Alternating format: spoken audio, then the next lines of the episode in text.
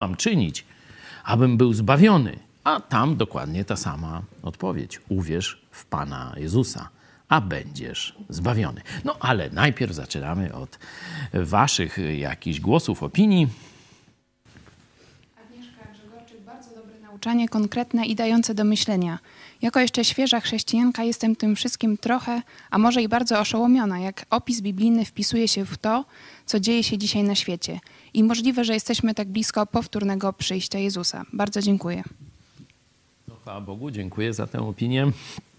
Cieszę się, że możemy coraz to nowych Polaków prowadzić do Chrystusa, a potem wprowadzać w takie zaskakujące prawdy Pisma Świętego. Rzeczywiście, jak po raz pierwszy ktoś czyta tego rodzaju fragmenty, jak te, które wczorajśmy szczegółowo analizowali, to jest oszołomiony. Tak? To, to jest dobre słowo. Wow! To to wszystko jest w Biblii?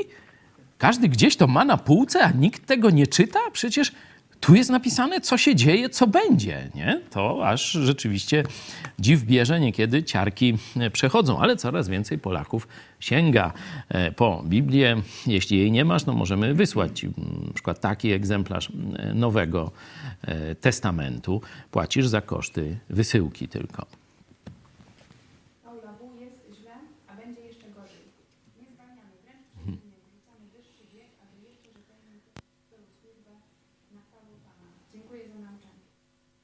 Tak, to może jest trochę niezrozumiałe, czy nie brzmi optymistycznie.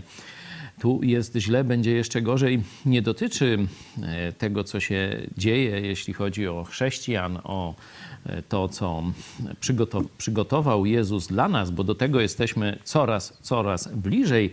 Dlatego Biblia kończy się takim wezwaniem: Przyjdź, Panie Jezu, tak woła Kościół do Jezusa Chrystusa. Ale mówiliśmy o tym rozwarstwieniu, że czym bliżej końca, tym bardziej źli będą coraz bardziej źli, a dobrzy będą się wzbijać, że tak powiem, na wyżyny. No i e, tu e, oczywiście ci dobrzy będą żyli w tym świecie, gdzie będzie coraz więcej zła, stąd ta konkluzja, ale my możemy robić coraz wspanialsze rzeczy dla Jezusa, tu, teraz. To co? Pomodlimy się na początek. Kto ma ochotę? Boguś, proszę.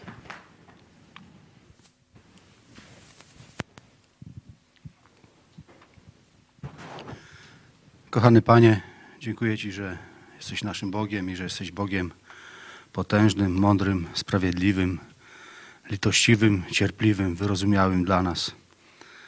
Że jesteś Bogiem, który stawia przed nami pewne wyzwania, daje obietnice, których dotrzymuje. Jesteś Bogiem, który nas kocha i odczuwamy tą miłość każdego dnia. Jesteś Bogiem, który stworzyłeś dla nas idealne warunki do życia i możemy to podziwiać każdego dnia. Jaka jest wielka Twoja mądrość i Twoja szczodrość. Dziękujemy Ci, Panie, że zebrałeś nas wszystkich razem tutaj do tego wspaniałego kościoła, w którym możemy czerpać z Twojego słowa, uczyć się, w którym możemy radować się wspólnotą i miłością braterską. Dziękujemy Ci, Panie, za wszystkich braci i siostry. Dziękujemy Ci, Panie, za wszystkich widzów naszej telewizji. Dziękujemy Ci, Panie, za wspaniałych naszych darczyńców, tych bohaterskich ludzi, którzy każdego dnia pracując narażają swoje zdrowie i życie, ale to oni utrzymują ten wspaniały projekt i to oni dają zachętę do pracy. Dziękuję Ci za tą wspólnotę właśnie z tymi ludźmi. Dziękuję Ci też, Panie, za nowych widzów, którzy się pojawiają i proszę Cię, abyś utrzymał ich przy nas, aby zrozumieli Twoją Ewangelię, aby przyłączyli się do Ciebie i byli naszymi braćmi i siostrami. Proszę Cię też, Panie, o dobry dzisiejszy wieczór, żebyśmy jak najwięcej wyczerpali z tej lekcji, jaką dzisiaj usłyszymy i potrafili to zastosować w swoim codziennym życiu. Dziękuję Ci, Panie, za wszystko, co nam dajesz. Amen. Amen. Zanim przejdziemy do dziesiątego rozdziału, do czytania, to jeszcze wczoraj wspominałem o tym, że Rafał, nasz nauczyciel greki, nowym widzom, to należy się wyjaśnienie, mówił o takim ciekawym greckim słowie, które dotyczy rozumienia. Rafał, jesteś z nami? Halo, halo. Tak, witam wszystkich.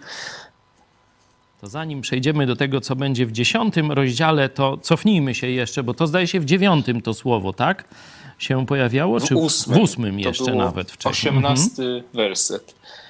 Dobrze. E, tak, ja zasugerowałem, że lepiej byłoby przetłumaczyć to słowo jako wnioskuję zamiast mhm. sądzę. E, dlatego że sądzić to można sobie na podstawie nie wiadomo czego, natomiast wnioskować e, można na podstawie jakichś konkretnych przesłanek, czyli to słowo, z którego zresztą wywodzi się słowo logika, e, to może mieć takie dosyć bliskoznaczne znaczenia. Można przetłumaczyć jako wnioskować w sposób matematyczny albo kalkulować, Drugie znaczenie to rozważyć coś uważnie, a trzecie to oceniać albo uznawać coś na podstawie właśnie konkretnych przesłanek. Jeszcze raz podaj nam wymowę tego czasownika. Loizome. Loizome, tak? Tu G widzę, że bezdźwięcznie wychodzi, no to pewnie ja bym trochę przeczytał bardziej, że tak powiem, po chłopsku z, z tym G. No, ono pozostało w tym słowie logika, nie? Jest tu wyraźne, ale to, żeby każdy wiedział, że ono tam jest, tylko tak zanika, nie? Ale jak się zobaczy na pisaną grekę, to widać e, już, że to są, e, to jest słowo logika, jest rdzeniem tego słowa. E, I rzeczywiście widać, że apostoł Paweł mówi, tu zobaczcie ten sam werstet, albowiem logicznie wnioskuje, tak by można przetłumaczyć, że utrapienie teraźniejszego czasu utrapienia, przepraszam, teraźniejszego czasu nic nie znaczą w porównaniu z chwałą, która ma się nam objawić. Nie? Czy nie jest to jego taka nadzieja, czy, czy taki domysł, tak jakby sugerowało to słowo sądzę, tylko że on na podstawie faktów, analizując fakty, taki precyzyjny wniosek wysnuwa. Te cierpienia, tu zobaczcie, czytamy, y, ten cykl rozpoczęliśmy jako Biblia w czasie zarazy. Nie? To wtedy, w marcu no, pomyśleliśmy, że naród troszeczkę przestraszony tym, co się dzieje, może jednak zechciałby zobaczyć, zajrzeć do Biblii w celu uzyskania pocieszenia. No to zobaczcie, to jest jeden z takich wersetów. Dziś wielu chorym, wielu także lekarzom, e, którzy widzą śmierć na co dzień, ten werset mówi, ale albowiem wnioskuję logicznie, że utrapienia teraźniejszego czasu nic nie znaczą w porównaniu z chwałą, która ma się nam objawić. Nam to znaczy tym, którzy schronili się u Chrystusa, zawołali Jezu, zbaw mnie. Nie wszystkim, niestety, stąd dlatego każdego człowieka wzywamy. Uwierz w Pana Jezusa, a będziesz zbawiony. Dzisiaj o tym zaraz więcej w rozdziale 10. Rafał, na razie Ci dziękuję. Zaraz przejdziemy do Greki 10 e, rozdziału, ale najpierw go przeczytam. Bracia, pragnienie serca mego i modlitwa zanoszona do Boga zmierzają ku zbawieniu Izraela. Daję im bowiem świadectwo, że mają gorliwość dla Boga, ale gorliwość nierozsądną bo nie znając usprawiedliwienia, które pochodzi od Boga, a własne usiłując ustanowić, nie podporządkowali się usprawiedliwieniu Bożemu. Albowiem końcem zakonu jest Chrystus, aby był usprawiedliwiony każdy, kto wierzy. Tak bowiem Mojżesz pisze o usprawiedliwieniu, które jest z zakonu. Człowiek, który spełnił zakon, przezeń żyć będzie. A usprawiedliwienie, które jest z wiary, tak mówi. Nie mów w sercu swoim, kto wstąpi do nieba, to znaczy, aby Chrystusa sprowadzić na dół, albo kto zstąpi do otchłani, to znaczy, aby Chrystusa wywieźć z martwych w górę. Ale co powiada pismo? Blisko ciebie jest słowo, w ustach twoich i w sercu Twoim. To znaczy słowo wiary, które głosimy. Bo jeśli ustami swoimi wyznasz, że Jezus jest Panem i uwierzysz w sercu swoim, że Bóg wzbudził go z martwych, zbawiony będziesz. albowiem sercem wierzy się ku usprawiedliwieniu, a ustami wyznaje się ku zbawieniu. Powiada bowiem pismo: Każdy, kto w niego wierzy, nie będzie zawstydzony. Nie masz bowiem różnicy między Żydem a Grekiem, gdyż jeden jest Pan wszystkich, bogaty dla wszystkich, którzy go wzywają. Każdy bowiem, kto wzywa imienia Pańskiego, zbawiony będzie. Ale jak mają wzywać tego, w którego nie uwierzyli? A jak mają uwierzyć w tego, o którym nie słyszeli? A jak usłyszeć, jeśli nie ma tego, który zwiastuje? A jak mają zwiastować, jeśli nie zostali posłani, jak napisano? O, jak piękne są nogi tych, którzy zwiastują dobre nowiny. Lecz nie wszyscy dali posłuch dobrej nowinie. Mówi bowiem Izajasz: Panie, któż uwierzył zwiastowaniu naszemu? Wiara tedy jest ze słuchania, a słuchanie przez słowo Chrystusowe. Ale mówię, czy nie słyszeli? Ależ tak, po całej ziemi rozległ się ich głos, a słowa ich dotarły aż do krańców ziemi. Ale mówię, czy Izrael nie zrozumiał? Jako pierwszy Mojżesz powiada: Przez naród, który nie jest narodem, wzbudzę w was zawiść. Przez naród nierozumny przyprowadzę was do gniewu. A Izajasz waży się nawet powiedzieć: Dałem się znaleźć tym, którzy mnie nie szukali.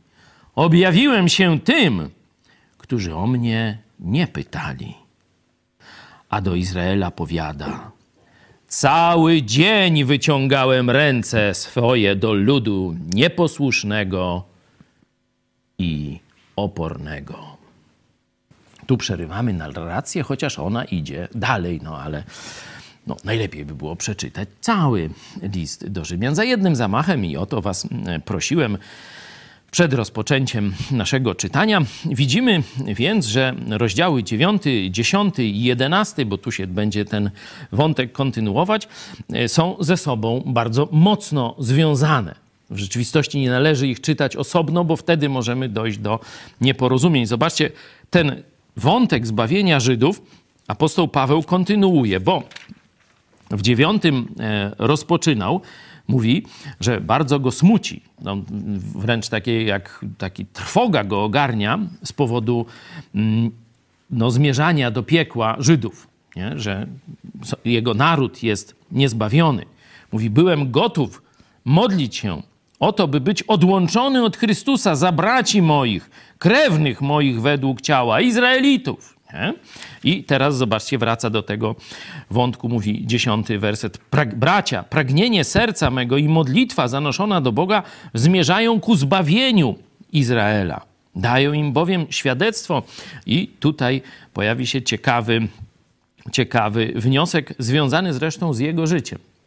Zobaczcie, co zrobili religijni Żydzi. Co zrobili religijni Żydzi?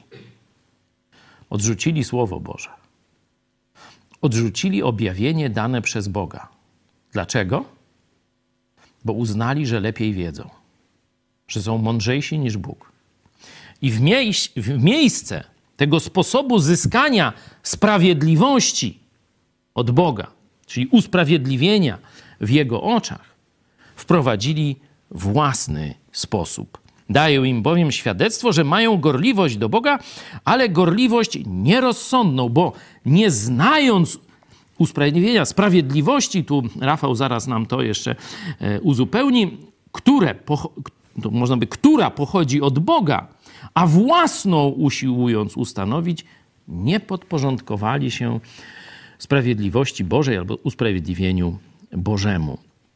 Czyli zobaczcie, ta ich pycha, religijna doprowadziła ich do buntu wobec Boga. Oni myślą, że są w porządku. Oni myślą, że są na drodze do nieba, bo wypełniają nakazy swojej religii, ale w rzeczywistości odrzucili nie podporządkowali się Bożej drodze osiągnięcia sprawiedliwości tylko przez wiarę w Jezusa Chrystusa. I tu już mm, oddam Ci głos, Rafał, mm, o drugim wersecie, bo tu polskie tłumaczenie daje im, Żydom, świadectwo, że mają gorliwość, ale gorliwość mm, nierozsądną. To tak jakby to było takie, jakby to powiedzieć, jakby oni nie byli winni, że tak, no, no ktoś im nie, nie, nie, pomógł znaleźć. Nie? Tu rzeczywisto, w rzeczywistości chyba troszeczkę inaczej należałoby ten fragment, ten drugi werset przetłumaczyć. Proszę. Dosłownie to jest e, gorliwość nie według wiedzy albo nie na podstawie wiedzy. To znaczy, że e, gorliwość e, swoją drogą, a wiedza, którą otrzymali swoją drogą. Można by to wręcz powiedzieć, że robią coś, ale nie wiedzą co tak naprawdę. Tu można by jeszcze dalej powiedzieć, że otrzymali objawienie, czyli wiedza została do nich wysłana. Zresztą tu później cały kontekst tego dziesiątego rozdziału, szczególnie końcówka, nie? na to pokazuje, że wiedza została im objawiona zarówno w Starym Testamencie, jak też i teraz przez apostołów Jezusa Chrystusa i dotarła do nich. A oni, pomimo tych faktów objawionych przez Boga, mówią: Nie, my wiemy lepiej i my pójdziemy tą drogą, bo jest lepsza. Dlaczego? A to tak jak w filmie Miś. To jest miś, to jest nasze dzieło i to jeszcze nie jest koniec tego, na co nas stać. No to mniej więcej mamy taką tu gorliwość religijną. Oczywiście widok znajomy ten przypomina katolicyzm w czystej postaci. Idziesz i katolikowi mówisz o wierze w Chrystusa, co on powie? Sekta jakaś! Co wy tu mi z Biblią? Ja mam kościół i tradycję. Moi pasterze wiedzą, co robią. Noż tam raport Makarika, no właśnie, tam pokazuje, jak wiedzą, co robią, no i rzeczywiście różne złe rzeczy robią. Ale to, co robią dzieciom, to jest, można powiedzieć, jeszcze niewiele w porównaniu z tym, co robią całej ludzkości zwodzonej przez Kościół rzymskokatolicki i prowadzonej do piekła. Fałszywa droga sprawiedliwości przez dobre uczynki i sakramenty. To jest straszna wina całego rzymskiego kościoła, no i wszystkich tych księży czy biskupów, którzy to głoszą. Zdarzają się księża, którzy działają w podziemiu. Przez pewien czas sam ksiądz Luter działał w katolickim podziemiu. podziemiu. Już mówił Ewangelię, już nauczał, nawet na piśmie, bo jego komentarz do listu do Rzymian pochodzi z wcześniejszego e, czasu niż te procesy i tak dalej.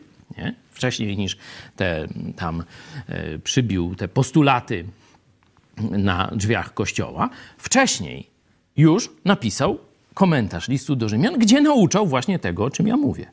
Że sprawiedliwość jest tylko przed Bogiem, jest tylko przez zaufanie.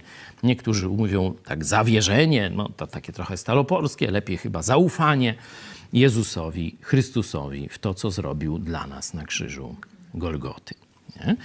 Także to jest największe zwodzenie faryzeuszów tamtych czasów i Kościoła po reformacji, Kościoła rzymskokatolickiego po reformacji. Bo na Soborze Trydenckim, jak wiecie, Kościół katolicki przeklął drogę zbawienia objawioną w Biblii. To dla wielu katolików jest szok, tak duży, że nawet nie chcą tego sprawdzać bo myślą, że to jest nieprawda. No to, to ja wam tak pokażę, proszę, ten fragment katechizmu, żebyście nic nie mieli na swoją e, obronę. Czy mamy? Jeśli ktoś twierdzi, to żeby to nie było, że to ja twierdzę, nie? To znaczy, Aj, weź teraz, wyjdź z tego zapętlenia. No ja tak twierdzę, ale ci, którzy to mówią, to nie są z mojej bajki, nie? ani z bajki Jezusa Chrystusa, tylko to jest dekret o usprawiedliwieniu, kanon 12, można sobie sprawdzić, przeciwko właśnie nauce biblijnej Lutra. Sobór Trydencki po ogłoszeniu nauki o darmowym zbawieniu, o usprawiedliwieniu tylko i wyłącznie przez wiarę, starszyzna Kościoła katolickiego się zebrała i potępiła to, co Luter wyczytał w Biblii, między innymi w tym sformułowaniu. Jeśli kto twierdzi, że wiara usprawiedliwiająca jest niczym innym jak ufnością w Boże miłosierdzie, przebaczające grzech przez Chrystusa, albo że ta ufność jest jedyną rzeczą, przez którą jesteśmy usprawiedliwieni, niech będzie przeklęty wyrok Kościoła rzymskokatolickiego wydany sam na siebie.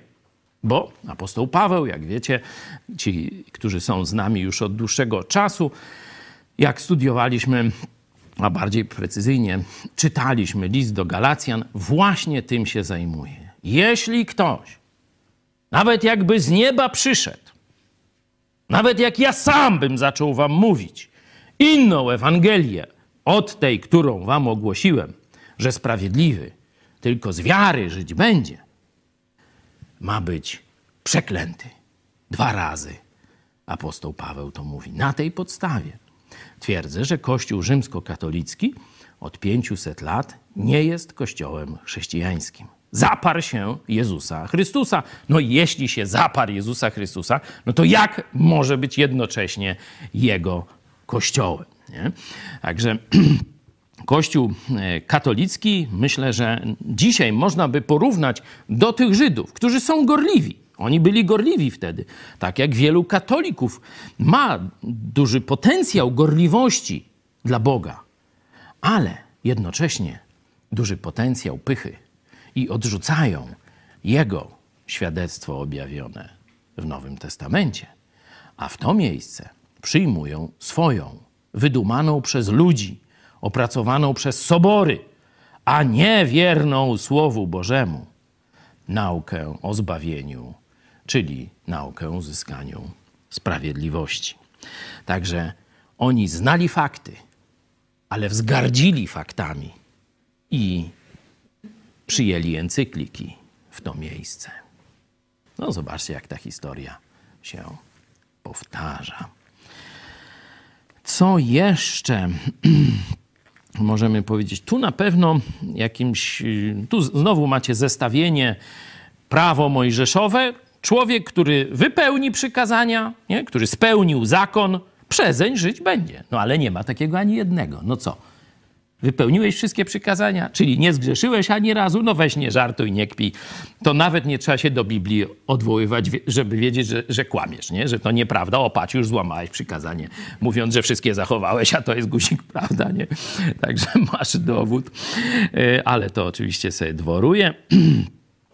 Tu e, dość łatwe jest to zrozumienie tej części z zakonem, ale e, werset, ale ta część dotycząca z wiary, ona później się wyjaśnia, nie? że tu chodzi o kto, kto ustami, kto wyzna, że Jezus, kto wezwie imienia pańskiego, zbawiony będzie. Ten trzynasty werset już jest jasny, nie? To jest podsumowanie, ale wcześniej zaczynają się jakieś schody. Nie jest to do końca jasne, bo tu najpierw nie mów w sercu swoim, kto wstąpi do nieba, to znaczy, aby Chrystusa sprowadzić w dół, albo kto wstąpi do otchłani, to, otchłani, to znaczy, aby Chrystusa wywieźć z martwych w górę. Nie? To już dla mnie jest trochę niejasne. Ósmy werset, ale co powiada pismo? Blisko ciebie jest słowo w ustach twoich. Tak jakby powiem wam takie swoje pierwsze wrażenie. Tu na, należy dalej studiować, pogłębiać yy, no, znaczenie tego słowa, ale pierwsze wrażenie wydaje mi się, że to jest tekst przeciwko faryzeuszom. przeciwko faryzeuszom. Pamiętacie, e, jak Jezus e, takiego tam grzesznika i faryzeusza w świątyni tam opisywał, nie? Że przyszedł tam celnik, zdaje się, nie? E, celnik, czy tam ze straży granicznej chłopak przyszedł i tam przed Bogiem woła, nie jestem godzien, jestem grzeszny, tu wziąłem łapówkę, tu tam z tą babą, tu coś jeszcze, nie? I, i tak dalej. Mówi, wie, że jest, zasłużył na potępienie, nie? A przychodzi faryzeusz, który robił jeszcze gorsze rzeczy. Mówi, o Boże, ale fajnie, żeś mnie nie uczynił jak tego dziada celnika. Zobacz, jaki ja jestem, jaką fajną szatę mam, jakie frędzle. O, tu nawet se twoje słowo na łbie przybiłem. No nie gwoździem, ale tam jakimś rzemykiem. I zobacz, jaki jestem cacy koleś, nie? Ha, i jeszcze ci dziesięcinę wczoraj dałem. Mam nadzieję, że zapisałeś to, nie? I on właśnie na podstawie tych swoich uczynków chce zyskać zbawienie i przykryć przykryć swoje grzechy tymi swoimi dobrymi postępowaniami. Pamiętacie, co Jezus powiedział? Jak myślicie, który wyszedł usprawiedliwiony? Pytanie retoryczne i oczywiście nie chodzi o tego drugiego. Nie? Także kontekst jest dosyć jasny. Ja te wersety tak rozumiem, ale oczywiście e, bardzo chętnie e, przyjmę waszą, e, waszą tu jakąś lepszą lekcję, może ktoś e, tu wymyśli, jak rozumieć lepiej ten werset szósty i siódmy, bo w ósmym przechodzi już wprost do tego, co mówimy, co zresztą w 17 rozdziale na podstawie pogańskiej poezji, pamiętacie, nie? Apostoł Paweł tłumaczy Grekom, y, starszyźnie, tam elicie, poetom, kult tam był też, nie? Znaczy przynajmniej jakiś wcześniejszy kult, antysystemowa sztuka też tam się y, mogła. Y, tu mi chodziło o kult Kazika Staszewskiego, nie o kult jakiejś tam bogini, nie wiadomo czego, ale o tym o 13 było więcej, że no cała śmietanka się tam zeszła, systemowa i antysystemowa, systemowa i apostoł Paweł, używając właśnie poezji, mówi, że Bóg nie jest daleko od każdego z nas. W nim żyjemy, w nim się poruszamy. Można z kolei z Księgi Apokalipsy. Jezus mówi, oto stoję u drzwi i kołaczę. Jeśli kto posłyszy mój głos i drzwi otworzy, Wejdę do niego i będę z nim wieczerzał, a on ze mną. Czyli zobaczcie, my nie mamy się wybierać na pielgrzymkę do Fatimy, Lourdes, czy nie wiadomo gdzie, czy nam no, do takiej swojskiej, często y, schowanej, nie? Y, no to wtedy ludzie myślą, o tam przyszedłem, teraz to bliżej Bozi jestem. Nie. Jezus już stoi u drzwi twojego serca i kołacze. Już bliżej nie będzie. Już jest, na progu. Chce wejść puka, przekonuje cię, że potrzebujesz od Niego zbawienia, że potrzebujesz obmycia Jego krwią, bo sam z siebie to zasłużyłeś na piekło. On cię o tym przekonuje. Całe życie. Ale nie na wieki. Kiedy ostatnie tchnienie wydasz, to przekonywanie się skończy. W tym momencie pociąg odjechał i albo jesteś w tym pociągu, czyli jesteś z Jezusem, albo zostałeś z ręką w nocniku na ruskim peronie. Większość dworców tutaj w naszej okolicy to jeszcze pamięta właśnie ruskie czasy, stąd to porównanie. No tu car kolej budował, taką trochę szerszą. Ale to już inna historia. Tu zaczyna się od ósmego wersetu już mniej więcej to, co znamy, to, co mówimy. Nie? Ale co powiada pismo? Blisko ciebie jest słowo w ustach twoich, w sercu twoim, to znaczy słowo wiary, które głosimy. I tu jeszcze nowy schodek się pojawia. E, dziewiąty werset. Bo jeśli ustami swoimi wyznasz, że Jezus jest Panem i uwierzysz w sercu swoim, że Bóg wzbudził go z martwych, zbawiony będziesz. No, dziesiąty jest w komplecie, albowiem sercem wierzy się ku usprawiedliwieniu, a ustami wyznaje się ku zbawieniu.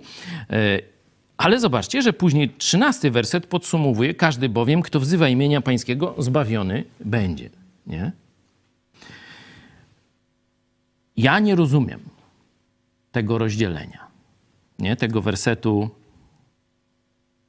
dziesiątego, że sercem się wierzy ku usprawiedliwieniu, a ustami się wyznaje ku zbawieniu. Bo usprawiedliwienie to jest uzyskanie sprawiedliwości w oczach Boga, a zbawienie to jest uratowanie przed gniewem Boga. No to jedno bez drugiego jest niemożliwe. Jeśli nie masz sprawiedliwości Bożej, no nie możesz być uratowany przed gniewem Boga, nie? Jeśli jesteś uratowany przed gniewem Boga, znaczy masz sprawiedliwość Boga. Czyli ja nie, dla mnie to są prawie że synonimy, bardzo bliskoznaczne wyrażenie. Oczywiście teologowie będą precyzyjnie to, co powiedziałem, odróżniać. To jest usprawiedliwienie, to jest zbawienie. Są różne odcienie, ale to jest ta sama rzeczywistość. I dokładnie tak samo to rozumiem serce i usta. Bo w innym miejscu pisma z obfitości serca mówią usta. Czyli, a z drugiej strony, jeśli nie ma w sercu, a ktoś ustami wyznaje, Jezus jest Panem, nie? to Jezus mówi do tych ludzi, idźcie precz, nigdy was nie znałem. Nie? Czyli dla mnie to jest oczywiste, że każdy, kto szczerze w sercu uwierzył, on musi to powiedzieć. To jego usta będą wołać, będą głosić Ewangelię innym. Nie? Dlatego właśnie e, tych, którzy uwierzą, prosimy, żeby powiedzieli świadectwo, bo to jest naturalne. Jeśli ktoś, ktoś prawdziwie uwierzył w Jezusa, to od razu chce to ogłosić światu, wypowiedzieć swoim bliskim, a najlepiej całemu światu. Nie zawsze cały świat chce słuchać, co zresztą dalej tu jest wskazane. Jeśli potraficie wskazać tę różnicę, no jak to się tym sercem wierzy tu, a tym, dla mnie to jest jedno i to samo.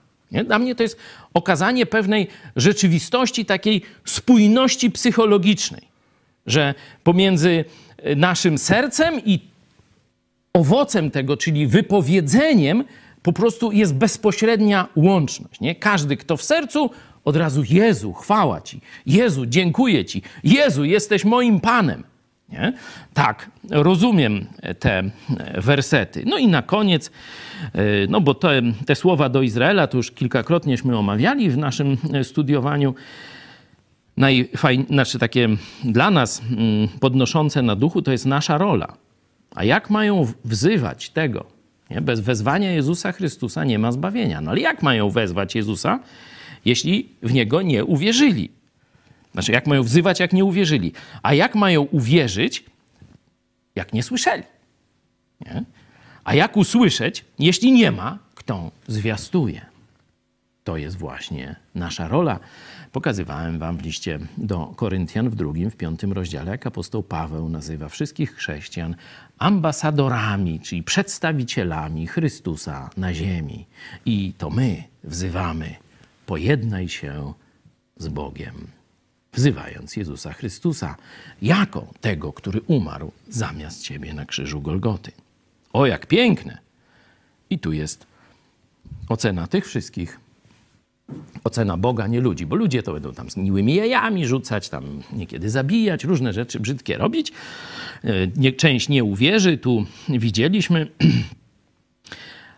ale ocena Boga, o jak piękne są nogi tych, którzy zwiastują dobre nowiny. I na koniec, siedemnasty werset. Wiara nie jest z encyklitk. Wiara nie jest z tradycji. Wiara nie jest z katedr gotyckich.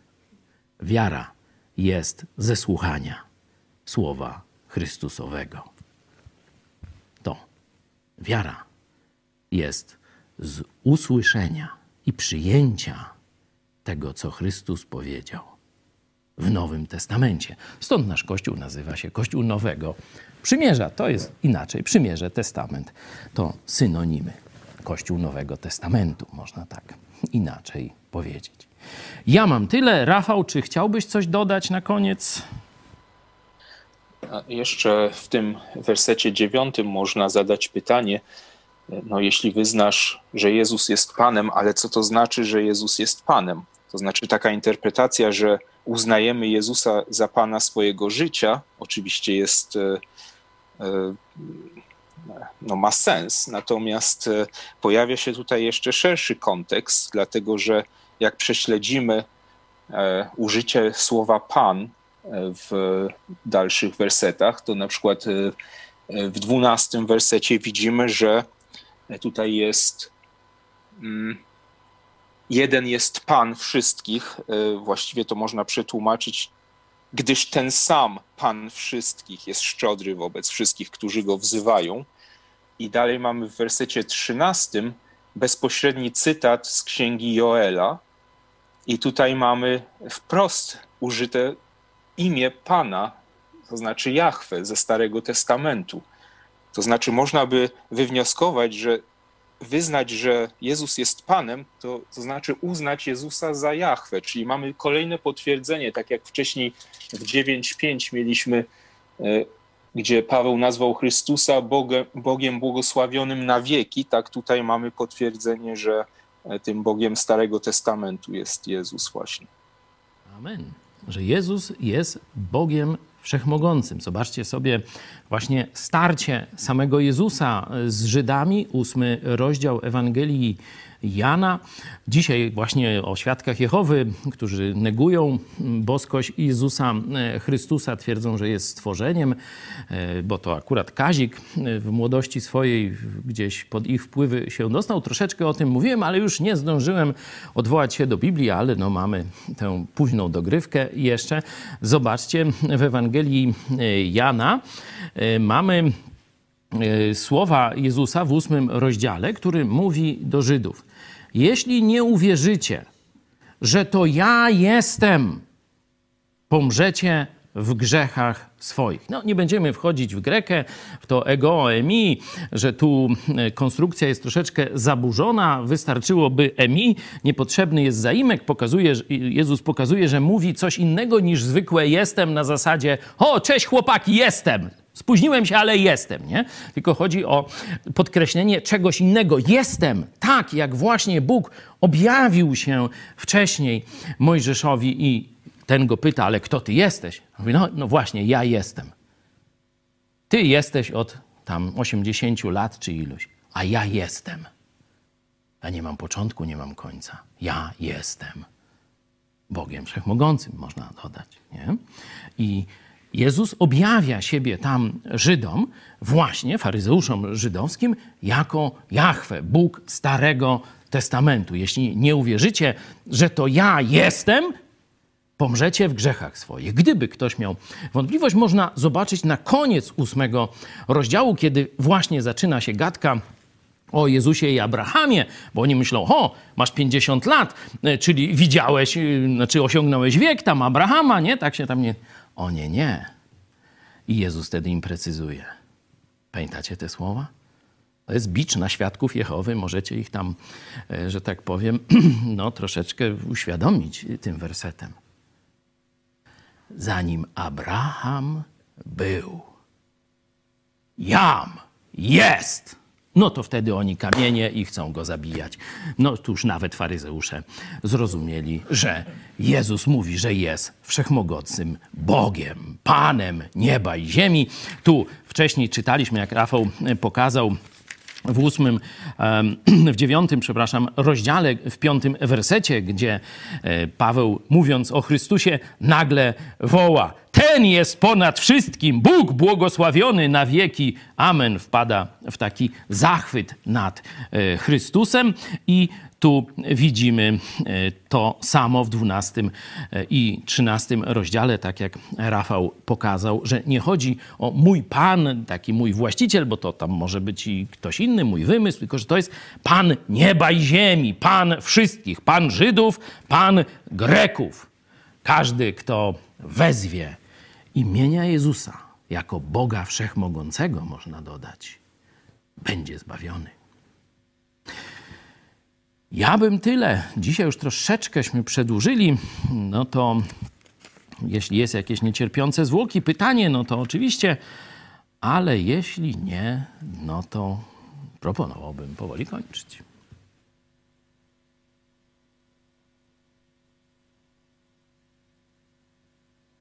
Niech nam zostanie ten obraz z 21 wersetu.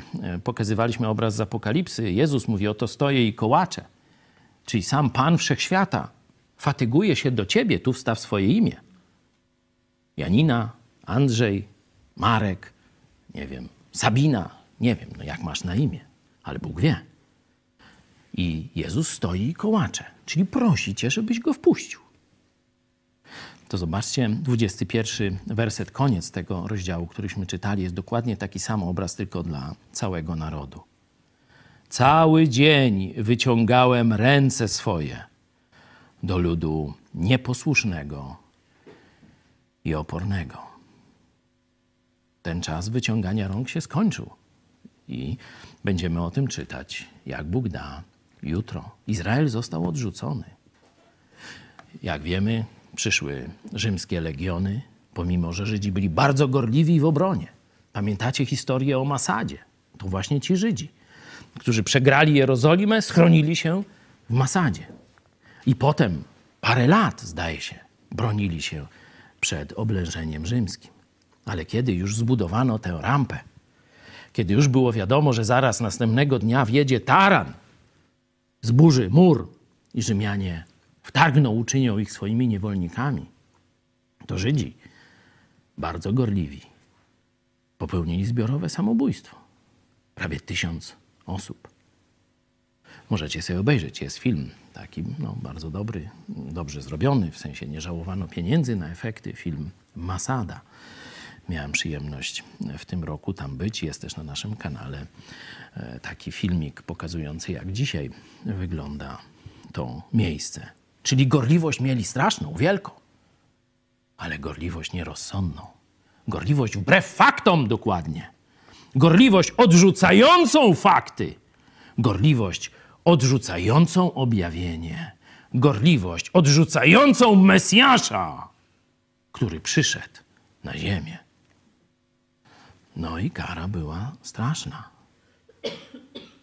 Rzymianie zniszczyli Jerozolimę, zburzyli Masadę, czy nie całą, ale no, wdarli się do Masady, wymordowali Żydów, a resztę wzięli w niewolę, rozproszyli na cały świat. Prawie dwa tysiące lat nie mieli państwa. Najdłuższy czas w ich historii. Długo Jezus wyciągał ręce, przyszedł osobiście, a i tak go odrzucili. No to teraz pytanie już takie dosyć oczywiste. Jak myślisz, co się po, po śmierci stanie z tobą, jeśli tu za życia odrzucisz ofertę Jezusa i nie otworzysz drzwi, kiedy Jezus puka i pofatygował się osobiście do ciebie? Warto poważnie się nad tym już teraz zastanowić. Do zobaczenia.